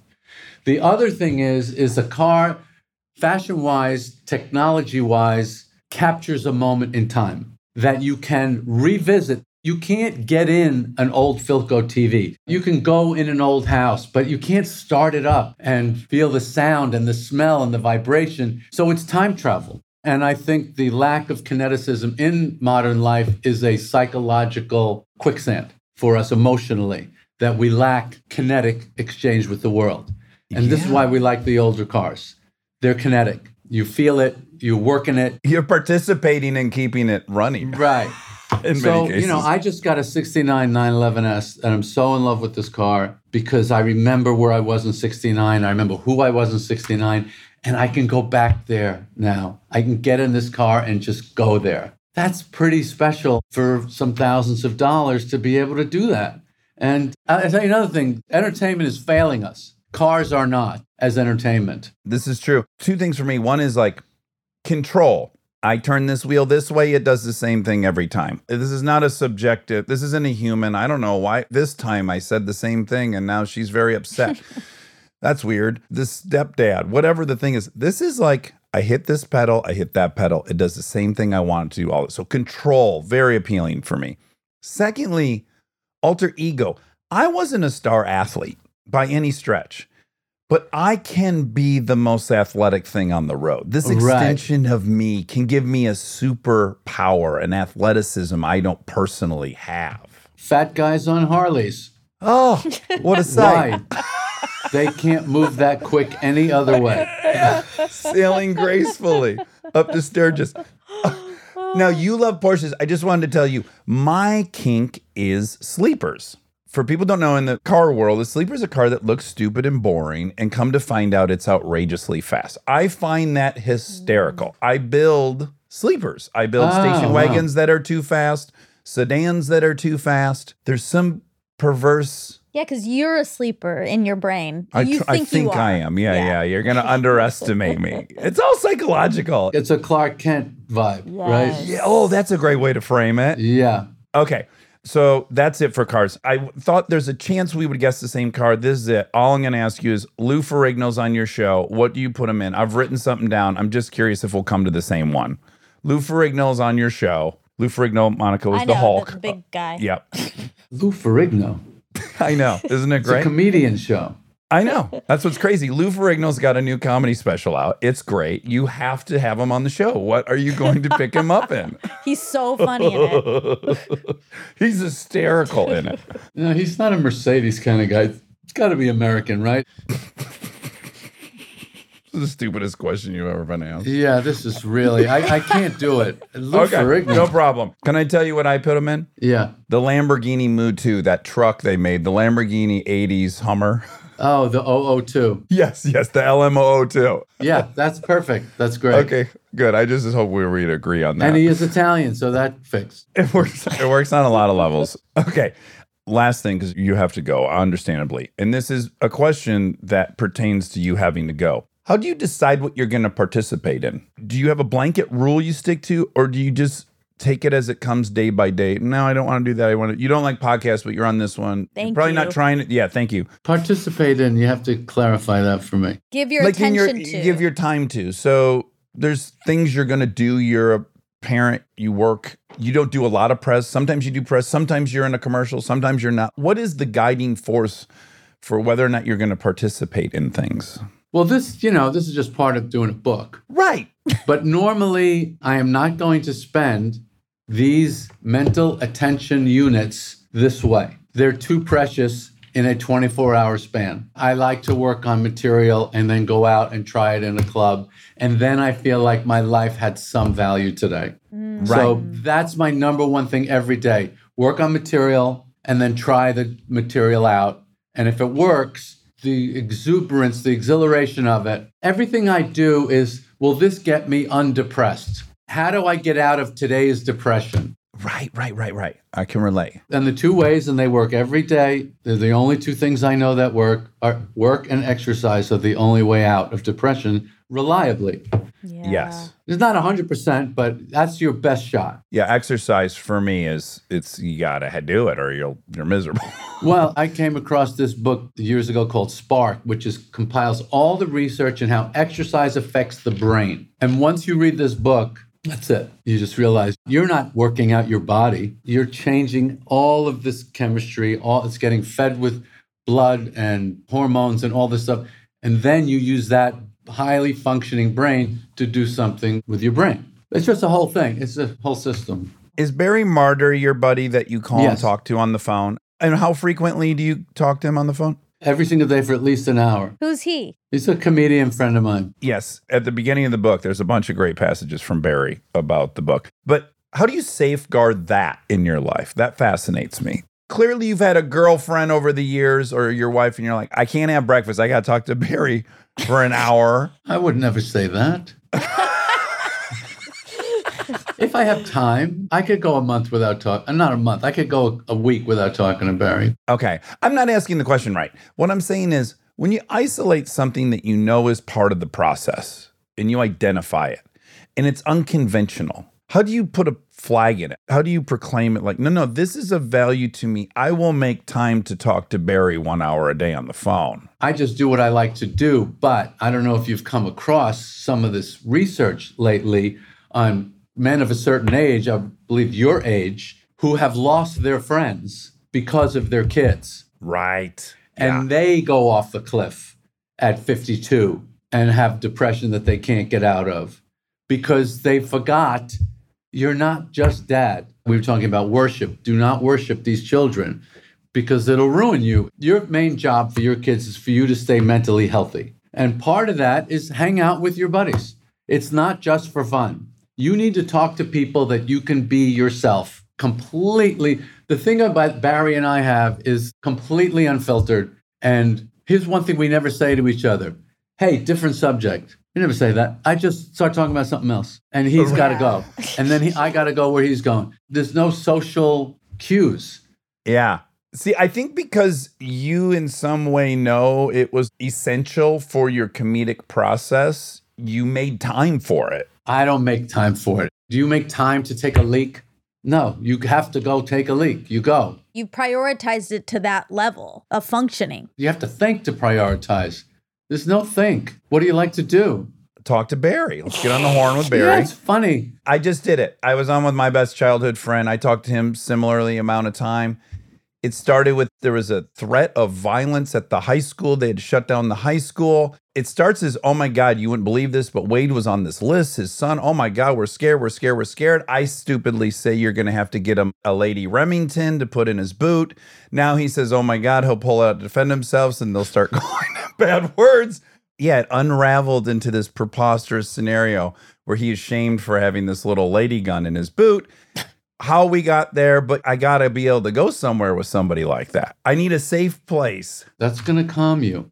yes, it's how he dealt with this crazy situation as we ended up making about 300 jokes about it Yeah. by the end of it. Well, I like that because I do think society really appreciates female friendship and talks about it. And that's really important. And women have other women. And we don't really do that with men. And it's important too. It's just as important as it is for women, but we don't talk about it as much. It's more important. We talk more about women having good women friends. No. Is that what you're saying? No, That I'm we saying we support. already do that. We already talk about the importance of female friendship. Oh, really? I think so. yeah, girls' weekends, girls' nights, Yeah. Oh, yeah. girls' dinner. I never say like Exactly. b- men's dinner. It's just I if I'm at dinner and there's men there, that's what happened. No, you don't want to have a dinner. But there is a big new thing going on with men after their kids leave the house just falling apart. They lost their friendships, so they have no identity. Your friends help you create your identity. Big time. Definitely. Well, I was only saying, I think because you had a justification, granted, you're saying no. This is great. This is kind of like when you're on Stern, which, by the way, you're one of my favorite guests he ever has. Oh, Is thank you're you. just not emotional and you don't want to go to a psychiatrist. He's so into it. And just, you guys never see eye to eye. So, yes, you're not going to concede that you've made time for Barry, but the data would suggest you did make time for Barry. But I wonder if you didn't have an occupation where it somehow was justified. It's part of the whole process. Like if you're a mechanic, do you think like I should talk to my friend on the phone for an hour? I'm arguing you should, no matter what you do. I don't know about should or all this word make time. I don't get any of that. I don't make time to watch football on Sunday. I don't make time to watch sports. I, mean, I watch sport. I don't know. That's what I like to do. Last thing I'll say before we go, and uh, by the way, I truly, truly, truly love the comedians in cars getting coffee book. Thank you. I was skeptical, and it's absolutely fabulous. It's somehow a completely new experience, even if you've watched all the episodes as I have. It's really spectacular. The pictures are cool. The cars are awesome. If you're into cars, everything's fantastic. It's much better than it should be, which is kind of consistent with everything you do. Like a pretty shitty idea that turns out spectacular. Thank you, Dex. I mean, the introduction tells you I'd like Starbucks passed on working with you, Netflix passed. You know, it wasn't a great idea. Just spout it out, and then your execution is your genius. Thank you. I wasn't convinced of it myself, to be honest. I know you're still not. I love it. Uh, No, I'm still not. It seemed a little vain. Sure, of course. But I was going to say there's nothing better than the Galifianakis interview. I think it's the thing I reference on this show more than anything else while talking to other celebrities because we have a very different experience with interacting with people, with people filming you. You know, it's something that you'll contend with, and there's a lot of different outcomes. There's something about you talking to Zach and just going, yeah, they take a picture and then it's over. And then it's over. And then you're just on with your. There's something incredibly liberating about it because I think I more identify with Zach. Just the lack of control is what's triggering. I see. I can't ever not have this experience. That's the scary element, maybe. Oh, I see. My favorite part of that show was he was upset about how they lied to us in advertising to sell us products. And I talked about how when I was a kid and you send away for the thing, the scuba guy in the cereal box and it's crap. But before it got there, I was happy. yeah. Yes. And that's pretty good. I'll take that. it's enough. It's like Listen buying a up. lottery ticket. Yeah, right. You're buying the three days of fantasizing Right. about buying a 959. You're very evolved. It's kind of Oh, rabbinical. He's anti evolution and yet he's kind of evolved. It's very weird. How am I anti evolution? well, in that you don't want to go to a therapist. You're not really interested in exploring I your. would if I thought I would get somewhere with it, but I don't have to any place I want to go. He has Barry. He doesn't Yeah. need. It's fantastic. You're where we hope to get after years and years of therapy. That's an unbelievably nice compliment. Thank you. Okay, well, Jerry, it's been a blast. Next time I'll see you, there'll be no homework for you to say hi. I'll come Ah, It'll up be to so you. different. It's going to be incredibly different. You're going to see me in a way you didn't ever think possible upon that next meeting. So great. See how great show business is? Here we are working Yeah. and have this wonderful experience. This is beautiful. Yeah. Best. How mad can you be about the pitcher and you get to do this for a paycheck? Your overarching comment, which is so true. If you're getting paid to stand on the stage, this is already a hack. There's a mix up. You shouldn't be getting paid for this. Let's just recognize that. It's all a gift. That's right. This was a party. Thank you guys. It was really a pleasure to chat with you. All right. Comedians in Cars Getting Coffee book. Buy it, put it on your coffee table. What a great conversation starter. Just in time for the holidays. Jerry, thank you. Be well. Hope to see you again soon. Thank you. All right. Bye. Bye bye. Stay tuned for more Armchair Expert, if you dare. We are supported by Taco Bell. Ooh. Oh man, we often do two recordings a day and we have this little nice lunch break that we enjoy and we're always craving something really yummy. Yes, something fresh, something high quality, something like the all new Cantina chicken menu from Taco Bell, which is exactly that. It's so yummy. It has slow roasted chicken, the pico, that purple cabbage, and an avocado verde salsa sauce. Oh, delicious. Outrageous. The new Cantina chicken tacos, burrito, and quesadilla are the perfect daytime choice. Try the new Cantina chicken menu at Taco Bell now. Okay, when did paying someone back become social media? What do you mean? Well, let's just say I'm a weirdo and I want to be messy and see what you're up to, like who you're hanging with. I can just stalk your pay app and find out what you're doing. I knew you did that. no, I do not do that. I don't do that. I use Apple Cash. It's built into your iPhone, easy and secure. You can send and receive money right in messages and keep it between friends, and then use that money any place Apple Pay is accepted. did you just pay me a dollar on Apple Cash? Monica, please keep it in the chat. Services are provided by Green Dot Bank, member FDIC. Terms apply. We are supported by Celebrity Cruises. I know what you think. As long as you're on vacation, you're happy. But the truth is, some vacations are better than others, and there's one that's better than all of them Celebrity Cruises. With rooms, food, and service like theirs, you'll never want a vacation any other way. And you won't have to with all the places Celebrity goes. They even have weekend Caribbean escapes if you're short on time. So visit celebrity.com, contact your travel advisor, or call 1 800 Celebrity and see why nothing comes close to Celebrity Cruises. Ships registry Malta and Ecuador. And now, my favorite part of the show the fact check with my soulmate, Monica Padman. Check. Um, this is for Seinfeld. Oh, Gerald Seinfeld? Correct. Okay. Do you think that's his birth name, Gerald? Geraldine. Geraldine Ferrara Seinfeld? I didn't say this to him because he wouldn't um, he wouldn't care. But um, you know, if you start typing Seinfeld, I don't know how to spell his name, but when I would type him, I so first started doing my research in notes because I was busy. so I was somewhere else reading that book, whatever. I started in notes. It comes up as an autocorrect. Like you know, you're really famous wow. if like you start typing Seinfeld and like halfway through it recommends with a capital S Seinfeld. I love that. I feel like that would be some kind of weird metric we could evaluate someone's star Status. power or status. it's Is that kind of like the crossword, the autocorrect. what day you'd be on the crossword puzzle. Yeah. Yeah. Wow. Yeah. Good for he deserves it. Sure, Can't good think for of him. anyone who does more. I wonder if you type in Marlon. You don't, I mean Whatever. Oh. Brando. Yeah, Brando. There's too many other words that are too close. so they- Brandon. Brand. Let's go, Brandon. also just the word brand. I think. Is what Oh, like autocorrect- brand name. Yeah, like yeah. the brand is Thoreau. Yeah. We went to a premiere last night. We went to a premiere last night. We went to Kristen's movie. the people we hate at the wedding or Yes. the people you hate. Ooh, let me Her, the check. titles of her projects are getting too long for We. me. There was the woman in the window across the street from the girl in the window or whatever. that comically long on purpose. Comically long on purpose, but this one is the people we hate at the wedding. Yeah. There's a lot of words in that one too. It is. It was great. It was so cute. such a good script. It was really a very cute rom com, Yes. It- and I love a rom com. Absolutely. Yeah. And um, Claire Scanlon did an incredible job. Shout out Claire. Love Claire. She's the greatest. She directed some episodes of Bless This Mess. She did such a good job.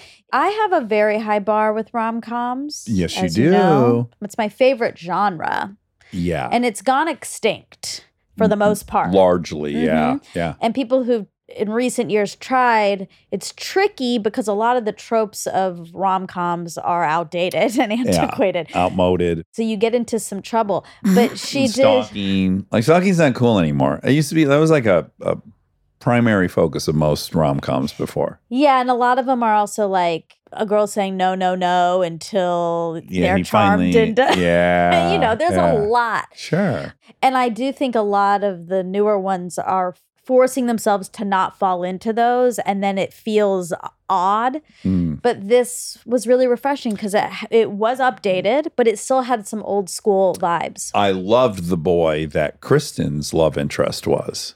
i loved him He's great. i loved him yeah Wasn't he charming and cute and natural and wonderful? very Also looked fantastic with his shirt off. sure And Allison Janney. Yeah. She is a gift. she really is very She's a special. gift to all of us.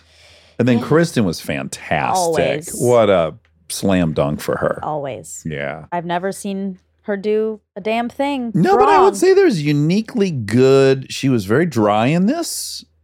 She wasn't like her bubbly, likable self that she sometimes is. She was very sarcastic, but really great deliveries of some complex lines, really landed some big lines. yeah she hasn't i don't think she's done bubbly in a long time That might be the wrong word.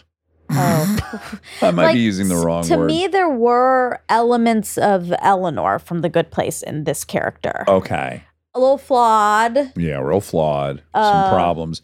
You know, it's funny. She plays drunks a lot, and she's just not a drinker. She It's does kinda ironic. such a good job of it. I was thinking that because she delivered one line drunk, or she delivered, I guess, a few, but one specifically was kind of slurry, but it was like the perfect amount. This I gotta say, I've had to play drunk many times in It's too hard. TV and movies. I hate it. It's the Yeah. hardest thing to do, Exactly. which is crazy considering how many like a full decade I was drunk. Yeah. Yet I find it hard to do because Maybe- it's just very easy to be embarrassing. Exactly. It's, it's easy to do it poorly. but she found the sweet spot. But I actually wonder now that we're uh, dissecting it, like the actor's studio, uh huh. Welcome to the actor studio, James Lipton. I watched so many of those. Um, the new school. the new school. Um, maybe because she's not drunk ever, but she's watching other people. Uh, She can observe. Like she's a mimic, so she She's can a she can mimic. observe. Like I can't be objective about what I am drunk Because you're already drunk. I'm You've in lost it. objectivity. It's already Yeah, gone. Yeah, you're inside of it. unless someone videotaped it. And I really hope they don't. Oh gosh, yeah. Oof. Although I haven't That gives me one been of Oh, my drunk in a worst long time. memories. Oh Oh yeah. What happened? Well, oh, this one's terrible. One time I had been up for a few days and it ended up I was on video. We had like a great the Canon XL1. Me and my buddy Scotty would make shorts on it and it was Uh-huh. there and somehow I ended up on some a good amount of footage uh, up from day 3 Okay. and I saw it Oh, you know, maybe a month into sobriety or something. And Oh. I was like, oh, oh, oh. Because you're what you think you're coming across as versus what you are. What a shattering moment that can be. To see Yeah. yourself on video thoroughly fucked up is, for me, it was very humiliating. yeah. There's another video of me I don't mind. Okay. My friend Kareem, who OD'd, I've told you a lot of stories about him. I invited him back to Michigan for one summer. He was there for a few weeks. We did, I, and I put together the trip of a lifetime. We went tubing. We went to the sand dunes. We went to barbecues. Yeah. All everything. Fourth of July party with fireworks and a pig roast. And on the tubing trip, he- and he had a video camera, and he was from Hollywood. He loved making movies and shorts, so he filmed quite a bit of it. Now there is a lot of footage of Aaron and I hammered on the side of the river on the tubing trip that I think I like. Oh, Yeah. I think it's the cocaine mix is really where it's like, hmm, I look like I'm, I'm kind of a monster on that. interesting. Yeah. Yeah. Well, maybe it was helpful to Oh. see it. Oh, it's, it's pretty seared in my memory. I mean, Yeah. you don't want to look like that again, so it's Do probably you remember helpful. when that um that clip? I guess Hasselhoff's children maybe released it. They filmed him coming home in a blackout, ordering cheeseburgers, and he Oh. was on the stairs, and it was it was very rough. Oof. And I think one of the children kind of released it in hopes that that might be the breaking Yeah. point for him, Oh, too, which I think God. it was. But that makes me so sad for those Oh. children who are in that position. I mean, where they were adult children. I mean, just add that. still yeah, that's yeah, yeah. still their parent. absolutely. That they feel s- this is literally the only thing that could possibly save him. Like, Yeah. what a fucking awful position. yeah, that's a real terrible last resort to have. Yeah. last ditch effort. Mm. Mm-mm-mm. Oh, oh, oh. Speaking of bad things, I don't know if you want to talk about it. Um, do you want to what? talk about your accident? Oh my God! Yes, yes, yes, yes, yes. I've had a rough week. Me I had a- too. you, you too. Yeah. I feel like mine has some insult to injury because okay, so I was uh, driving to uh, set Yeah. to film something with Kristen for Hello Bello. So I'm on my way there. Yeah. I'm in my Charger Hellcat, which I love. You really need to know how much I love this car. Not only do I love this car, it's just impossibly fast. It's a four door. It's a Yeah. sleeper. They don't make them anymore. I've also put very low miles on mine. Mine has maybe five or six thousand miles on it, which I love. I want the car forever. It's Yeah. just the fastest, best sedan ever made. I love it. I got into a car accident with it. Yeah. Yeah. Now, how much I should say about it, I think is I Oh. shouldn't because I might be getting sued. You know, Oh my god. so I don't want to like go through what happened necessarily. Yeah. I really hope you don't. Suffice to say, I was in a car accident on the way to set, and I'm pretty sure the Hellcat is totaled. And then I had to get a ride the remaining way into work. And about 20 minutes after my airbags going off and being in a pretty sizable accident, I was in a full Grinch outfit, Yeah. having to So interesting. improv and act funny. And I just kept thinking, this is a very surreal experience. What a life. Yeah. I even said to Kristen, like, you know, because we're just intermersed with in, with the public. We're like filming us go around as Cindy Lou Who and Oh. the Grinch. okay. And we're giving away diapers and wipes. Oh. and we're in the real world. We're strolling down the street in Culver City and I am in the Grinch outfit. And I said, This this is a weird life, isn't it? We were in Michigan at one point, and now we're here in Los Angeles and I'm in a Grinch outfit and we're walking down the street. very strange. And I totaled the Hellcat an hour ago. Such a bummer. Oh, so sad about it. So sad. But you know, Sorry. you just can't go back in time. That's the only thing I'm good at. You know, I've had a lot of things stolen from me. You know this about me. I don't really ever mourn it. I'm like, okay, that's over. There's Yeah. no more to think about. It's gone. And this pretty quickly, I was like, oh, that fucking sucks. I Yeah. love that car. And that's over. I can't really, Yeah. I can't go back in time That's a great take quality. a different route. And I also told you this as my airbag was deploying, like it was instantaneous, right? I'm looking at my side, uh, passenger side airbags dropping down. And my thought was, oh my God, this is embarrassing. Yeah. Yeah, like you said, was it scary? Were you scared? And I'm like, no, I didn't have time to feel scared. I immediately was just like, this is so embarrassing. I'm not supposed to do this. Yeah. I'm supposed to never, ever be in an accident. Yeah. My identity was on the line. Of course. Yeah. It's scary. that I know you you're not saying it's scary, but that is scary. That part is scary. Oh, to have fractured my Yeah. identity. Yes, I'll say that part. That's the like, yes, I wasn't re like I was out on the sidewalk now dealing with all the stuff. Yeah. I know when I fight people or I, I I have those heightened adrenaline things, my legs get shaky. Like it's a very familiar feeling. I know what it's like. I had zero adrenaline. Yeah. Yet that whole night I had to watch a movie that night for our job.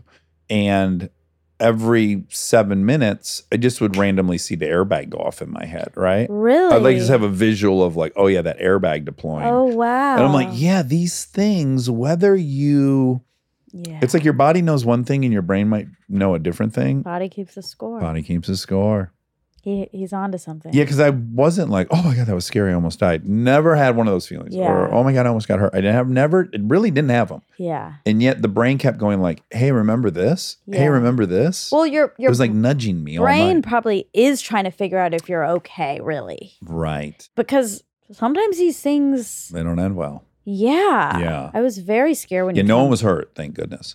Although I will say, so that was uh, Tuesday. Then Wednesday, I was sitting in the um, tattoo chair for many hours, and I was like, "Oh yeah, my lower back is, you know, Sore. it's a little something," and then my neck, "Oh yeah, it's a little something." Again, nothing big at all, I know, but, but still. you just don't even. I didn't even notice that for another day and a half until I was Yeah. like, "Oh yeah, I guess I am sore here." Of course. Yeah. I don't think the car could be totaled and you feel zero. but- I thought that was going to be the case. I even was thinking, like, man, car safety's gotten incredible. yeah. That, like that app, that accident, on that same wood. accident happens. Knock in on wood. the, oh, okay.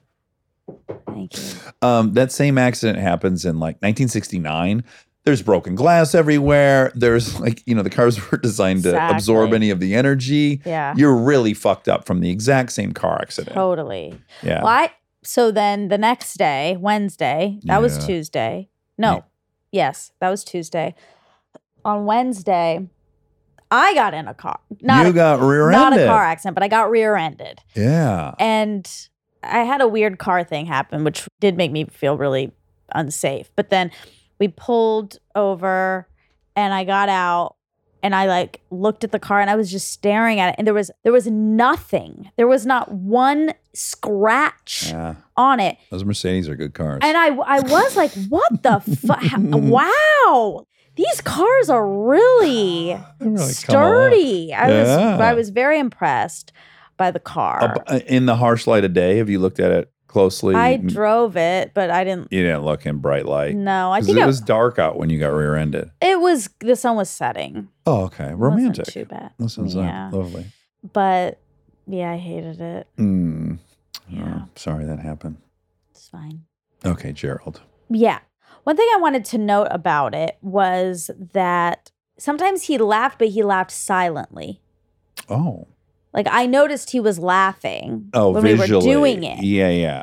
I was like, I wonder if that laugh's making noise because some people, you know, th- it doesn't. And then when I was listening, I was like, yeah, you can't hear. So it some sounds of the like we're laughter. holding for nothing, but we were holding for real laughter. Not it re- was silent. not necessarily holding, but just I sometimes people are laughing and you just don't hear it, guys. Yeah. Just saying. Um, we cracked him up, is what you're saying. Uh, yeah. We brought up Largo. yes, I love Largo. Yeah, and I just wanted to say that's a ding ding ding because that was our first show ever.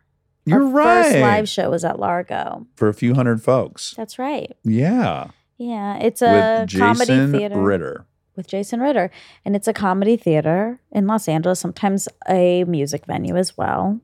Yeah, I want to say it's Largo at the Coronet It is Theater. Largo with the Coronet. And it used to be, it's traveled over the years. Largo used to be elsewhere. Oh, interesting. Mhm. Hmm. It's like four seasons. Oh wow. Ding, ding, ding. For another episode. Okay. How much does Saturday Night Live pay? Cast members are making 25,000 per episode now and about 525 thousand annually. when I was um, when people were leaving the groundlings in my era to do it, Mhm. it was seventy five hundred a week. Wow. As, and New York is not cheap. Exactly. Yeah, it goes up, and they renegotiate and Yeah. stuff. I know some of the bigger performers ended up I'm making a few sure. hundred thousand an episode, maybe, but Oh, when they want someone to stick around, maybe like a Will Ferrell or something. I don't know. yeah. But you you used to start at seventy five hundred a week. Wow. And this sounds nuts, like that we're saying that's actually not that much money. But in television, So another thing says first year cast members make 7,000 per episode, Oh. which is what you just said. oh, there you go. But that mm, two different sites are saying two different things. So Okay, There's 22 episodes in a season. okay, seventy five thousand, then one fifty, and then another fifteen grand. So one sixty five if you're making seventy five hundred a week. To live in New York, no one's from there. You're like Yeah, trying to you get an Yeah, you got an apartment. apartment. It's not permanent. yeah. You're gonna blow yeah. a good deal that just l- existing in New York while you're It's true. In the grand scheme of TV, it's not a lot. no. Okay. 84 episodes of Comedians in Cars. We said Oh. 83. Oh, okay. As I've said on here before, I didn't ever think I'd get invited on because of my career, but I thought my automotive knowledge might tip me into being a guest on course, it. I but could it just totally- it never did. Just let totally you know, see. I'm not in that 84, Right. that batch of 84. yeah. Okay. I know. you Uh, already knew that. I already knew. I did know. Uh, but if maybe he picks it back up, maybe you will be. Can't ever tell. Okay. Oh, one thing I realized when I was editing is that I eat my shirt a lot Tell me. if I'm editing like this. Uh, you've got she's she's staring at her computer Yeah. and her, her chin is a little tucked hmm into her chest. And then, okay, and then she slowly lifted her collar up into her mouth. She separated the under t shirt from the main sweatshirt. And now she's just chewing the t shirt Yeah, collar. I do that. And is it soaking wet at the end of an edit? So I used to do this when I was younger a ton. And my Mm. mom would hate it. She hated it. Sure. Yeah, like my shirt was all wet. It was so Oh, weird. wow. And I thought I stopped doing that. But then all of a sudden, like a couple weeks ago, I realized, You've oh, never I'm doing stopped. this. I'm doing this thing again. And then I didn't know, have I s- never stopped? Right? Or you have a new anxiety you haven't had since your Who childhood. knows? Who knows? I But think it's, a bad. very adorable habit. So something a child would do. well. A child did it. Yes. Me. yes. And now I'm reverting, I guess. I'd love it if you like opened the door mid edit. You had ordered some food, and then you open the door, and you just have this huge ring of saliva around your collar. That's it must what happen. happens. it happens mostly. Like I don't think I would do it with it. This is a nice sweatshirt. Yeah. Although I did, I was wearing a sweatshirt last time I noticed it, but it's more like a t-shirt. It's like comfier clothes or something. Mhm. I don't know. Okay. Anyway, You, w- if you were older, if you grew up in my era, I bet you would have been a cigarette smoker. oh yeah, because uh, It's Oral fixation, for sure, for sure. Is the greatest of all oral fixations, the cigarette. Yeah, the other day I put new sheets on my bed, beautiful sheets.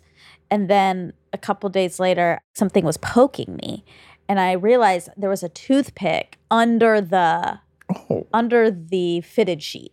So okay. like it really got down there. Yeah. I got it out and I put it on the, the nightstand.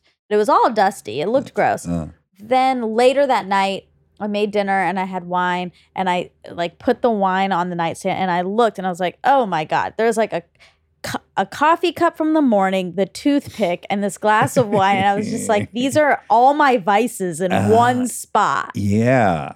And I was probably chewing my shirt. If you were a um, still life artist, that would be a great little painting you could have done. You're right. Called My Vices I by Monica took a- Padman. Well, I did make a painting of that hamburger yes, yes. in Sedona, so I could try it. yeah. I'm my just Vices. really bad at art.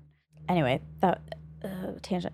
Okay, one thing. This is a ding, ding, ding. I don't really want to correct it, but I have to. Uh-oh. Um, this story about Kristen being nominated for an Emmy. She's nominated for a Golden Globe, oh, okay.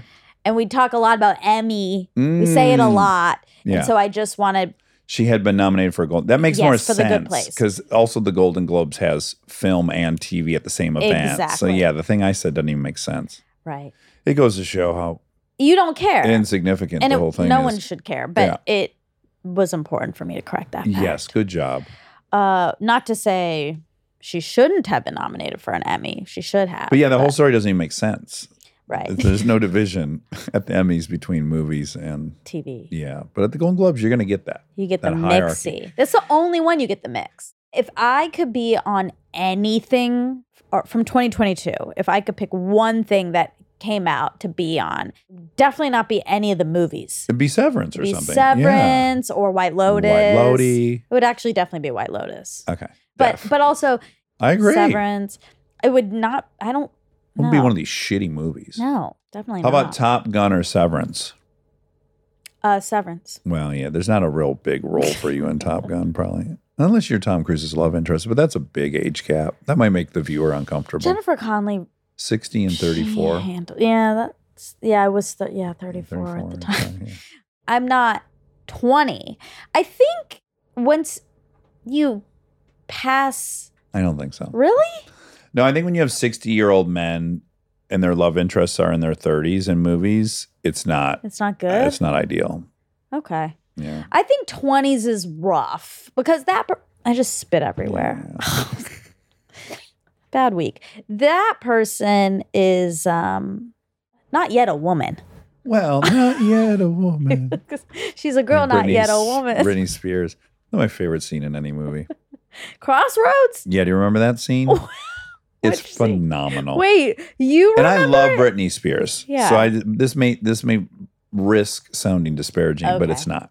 There's a scene in the movie where her character writes a song, "Not Yet a Woman" in front of us on the piano, right? and there were not nearly enough steps, so it kind of went like this. This is about real time. Okay. It goes ding ding ding um ding dong dong dong on the piano dong. I'm not ding.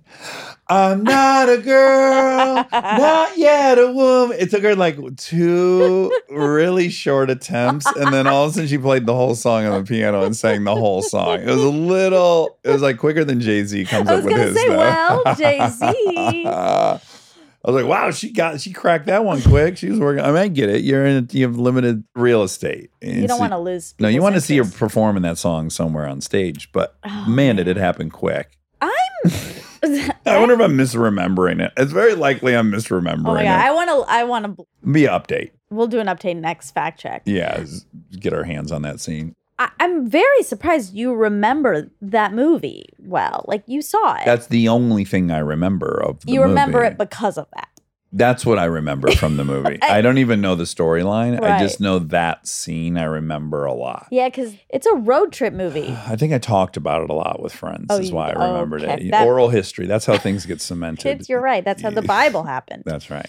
Okay, well that is all That was all the facts. for Geraldine Mm, Seinfeld. nice. Very cool. Very cool that we got to talk to him. You know, this was going to be like there was no way to ask him this. What were you gonna ask or wanted to ask? Well, what I wanted to just point out is like there's a phenomena that is, surrounds certain people where it's like they just can't help but make a ton of money. I'm kind of fascinated by it. Like there's Oh. people like try to make a lot of money, and then there's people just like seemingly accidental everything they touch. Mm. So what's really weird about his car collection? Ooh. Like, he has 150 Porsches. Aha. He started collecting them in the 90s. Most of the ones in his collection were quite affordable. Hmm. There was an explosion in the Porsche market that's really never been seen in automotive history, other than these old Ferraris, but there's so fewer of them. The 911s from the 60s, 70s, and 80s, from the time he bought all them till where they're at now, they like quintupled in value. They just started shooting up about 15 Mm. years Oh, ago wow. and they just haven't stopped. Wow. So we just kind of accidentally again. I don't know how many hundreds of. I think they say like eight hundred million he made on Seinfeld. And then this car collection probably. Eight hundred million. Yeah, he's gotten many checks for like 150 million in one year for No! syndication. Yeah, like That's what's funny is like people publicize the fact that they were all making one million an episode to act in it. That's nothing. They weren't making a million an episode. Yeah, at the end. The- Seinfeld? yeah, and they even offered Jerry for a tenth season. I read it in in my research. They Uh-huh. offered him five million an episode to come back for a year ten. Holy shit. The point being, his twenty two million from acting. It, it didn't matter. That Yeah. was that was like saying what his per diem budget was when they were on location. It was Right. all about the ownership of syndication, which has generated billions of dollars. Yeah. And his stand up tours. Yeah. Like I read all these earnings things. He's always in Forbes. Like s- many, many of the years where you kind of thought he wasn't even doing anything, he was making 60 million a year touring. oh my. And B movie. I don't think he cleaned up on B movie, Don't forget B movie. but I, it just, I've known a handful of people like this. Like they just can't, they accidentally, like that's just his hobby. He wants to collect these Porsches. Well, then lo and behold, that's probably the best investment you could have made is Wow. 911s over the period of time.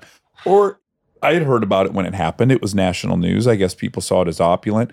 He had bought this parking garage in Manhattan oh, to I keep heard all the about parts. that. Yeah. But I looked at that. I think he bought it for two million dollars when it when he did. Wow. Guaranteed that parking lot he owns in Manhattan is Oh now my worth twenty five million dollars. You know, like some people just wow, I have this love that. horseshoe up their ass Yeah. for accidental. And then this show Comedians in Cars getting, getting, coffee.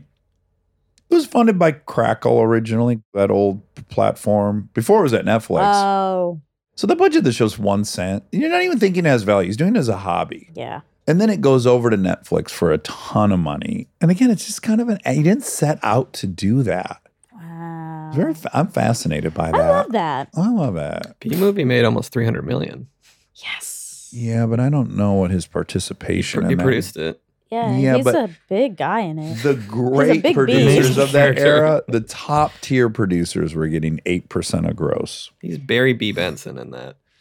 He was a B and a producer. So he might have made $20 million on that. that's a big, that's a lot of fucking Compared money. to the hundreds of millions of dollars, But- it's just. Right, relatively. It's, it's like his salary from acting on the show. I know, but compared to anyone else on Earth, that's an insane amount of money. It is. and Only that's relative one of his in, one Yes. tiny, tiny His smallest fragment thing. of his That's smallest right. thing. Yeah, God. true. Yeah. Kristen's in the biggest cartoon of all time and didn't make that. So also ding ding ding kristen this is a bit of a stretch but there's more of a duck duck goose. yeah i met seinfeld's wife once Jessica. jesse yeah at um a ga- not a gala uh but sort of a gala A Good Plus Foundation event. i don't remember what it was we had to go to new york or we were in new york and we went to this i can't remember if it was a good plus event or if she just happened to be I there remember this. Does it have something to do with pulling a chair up for yeah, you? this was a Yes. bad day for me. I Yeah. I didn't have a chair. oh my god, I was such riffraff. But I did meet her, and she was really nice. in the midst of Not that. as nice as Matthew McConaughey's wife, but very nice. Camilla. Yeah, Camilla said I was She's- really pretty. And she is, I think, objectively Don't the. scoff at that. I didn't scoff at it. Yeah, you said No, what I was about to say, and I would like to continue to, is ahead. she's the, I think, objectively the prettiest human being I've ever seen in real life She's with my eyes. incredibly beautiful. It's you're like, whoa, there's a um, Navi here or something. This is a computer generated person. yeah, Mm-hmm. she's So beautiful. for her to tell you that is more relevant. It's going. If Shrek came up to you and he's like, ah, you're beautiful, well, you would it'd still be nice. It'd still be but- nice. you know what I'm saying. I do, but I don't think it transfers like that. it doesn't. I don't think it's like because you're beautiful, your Yeah. perception of beauty is heightened. I actually think it's I the think opposite. she no, I think she would looked at you and she was like, she kind of looks like me, and I'm No. the most beautiful girl in the She world. I'm did going to not. tell her. I She- think that's what she meant. How about this? I think this is very analogous. Mm. Other side of the gender equation. If Matthew McConaughey Yeah. says to me, Dax, oh God, Hmm, this is all Just just, an a way excuse. to. it's You not an started it. excuse. It's not an excuse. I wasn't even trying to do this. I just wanted to say, Dax, you're repped. Uh-huh. You are in great shape. It means more to me coming from him because he's in great shape. yeah, someone But who's Mm. in terrible shape, they would think I'm in good shape because they're in terrible shape. But if Matthew McConaughey says I'm in good shape, like he's in great shape. Okay. That's a huge compliment. it He's- doesn't If work. Schwarzenegger the same. tells you you're jacked, you're like, whoa. Arnie Schwartz, said, I get that. Oh God. Are you cycling? What's going on? Are you eating all your protein or what? You're like a humongous tree. You're like an enormous redwood or a sequoia. What are you lifting? Your house? what about if the robot says it? I don't know if that's a good shape, but all your friends seem to be excited for you. So, congratulations on the esteem that your peers are showering on you. I'm not sure if that's a good or bad physique because we're made with the most limited amount of metal required for us to move. Oh, okay. What about Obama? no? No, leave it. No. Dax, Dax, your body looks good. Sasha, Malaya, Michelle, they like your body. That's pretty. I mean, all things considered, that's an okay. I just Obama. wanted to end on the robot. Oh, Was that your President Obama? or a guy who sounds so shockingly similar? I could have sworn that was Obama. oh my God. In fact, they just analyzed the sequence and it's him. I have a voice analyzer. How cool I just heard Obama talk about me. Oh my god. okay. Um. Anyway, I don't think it transfers. Person, I know what you. I think you're right about the physiques. the jacked men commenting Oh, on other jacked I men, love jacked men. but I don't think it works the same with a beautiful woman calling another Woman person beautiful. I don't. Okay. So anyway, um, his wife is very cool. Yeah. Uh, uh, which one? You were talking about two. Jessica or Camilla? Jessica Seinfeld, Okay. Jesse Seinfeld. Je- Jesse. yeah, Uh, she introduces herself as that. She goes by that. is it? It's uh, what about if a cool person tells you you're cool? That means more. Something's And transferred. if it's like this isn't a robot, but it's robot adjacent. Like okay. Oh my God, you're so cool.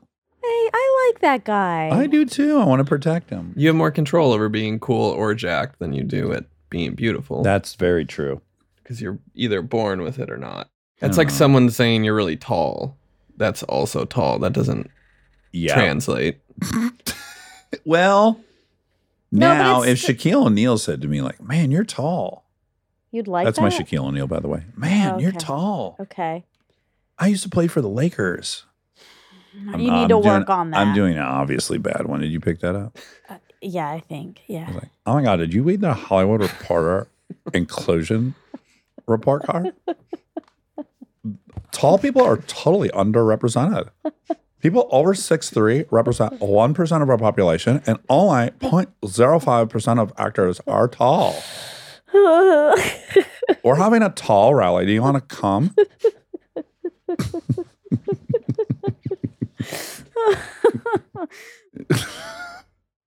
Obviously, you do want to be told you're pretty. Like Absolutely. it, it, di- it wasn't like it meant let. I, I just it means more. no, I have to cut that. Stop. this is a monster from the ocean. I don't know who you feel bad for right now, but You're this is doing hands. Excuse me, Mrs. Padman. You were so beautiful. Could you hand me some water? I'm trying. so pretty. oh God. No, that sea creature tells you you're pretty. You're not filing it in the same category. You're lying to yourself. I know, but you know what's also f- very fucked up, but the truth, and is sort of a ding ding ding, not sort of an, a ding ding ding exactly to an episode we recorded today that hasn't come out yet. It means more to me if a man says it than a woman. Well, right, because that's who you're trying to attract. Right. That's not there's anything wrong with. That's very logical. Yeah. So I do want them to be attracted to me, Yeah. Well, good news, they are. I got some breaking news for you. Amar. Oh my lord! Anywho, all right. Well, Ah. I'm grateful to Jerry and uh, The whole gang, really, the whole whole team gang. over there. Really? Jerry's assistant was like 79 years old, 79 year old male. yeah, and you liked that. You, I you did. commented. I was like, this is, I think it weirdly shows some. he wasn't. s- He, I don't think it was his assistant. He was just like the tech guy that worked in the building. oh, No, his circle is tiny. He's not letting some random guy at a building come fuck with his computer before an interview. That guy's on the team. was he at his house? No, Tim Tim Stone from Rubenstein. I've got his email. Let me see what. He, Ask him if he works in the building or he works for Jerry What building? directly. Exactly. Rob's got him in some s- building. he works for Rubens. They were in a building because he was going into another room Hmm. to do another interview. I believe he was in a Oh. building. I do. I, Okay, do. then. I just, but I don't believe that this was the generic IT guy for the building. but it was a tech guy working at a, a building that does this. That makes sense. I think it's the building his production company's in, where he goes to three days a week. I read he goes to some building three days. Rubenstein? This guy works for Rubenstein because I've got his what's, email. what's Rubenstein? Um, they we help clients shape what they do, what they say, and what worlds. Well, they're They like a represent PR leaders and firm? groundbreakers across industries. Okay. That's very generic. Well, then that's not nearly as fun. I thought Jerry Seinfeld's personal assistant was a 79 year old bald man. And that I thought, like, there's something about it that said integrity. Yeah, to you me. thought it was like noble. I did. I did. I thought it was like a sign of high morals. He could be with anyone all day long. And he picked this nice old gentleman. This guy. That's him. Uh, there he is. We Is got him. he? Also, we only got a glance. Is he's like in his fifties? Yeah, n- like yeah, 40s or 50s maybe. Okay. He's between 40 and 79 years old. Oh, uh, yes. Noble. Very noble. well, people talk about the money. They don't talk about how rich he is in character and integrity, right? You're right. Uh, I knew it. I can see it in your eyes before it comes. Is that your geriatric assistant? this is a conventional. You are of high moral fiber. Sometimes when I pronounce fiber, it comes out as farmer because of an upgrade. This is a feature, not a bug. Robots can't get communal bugs.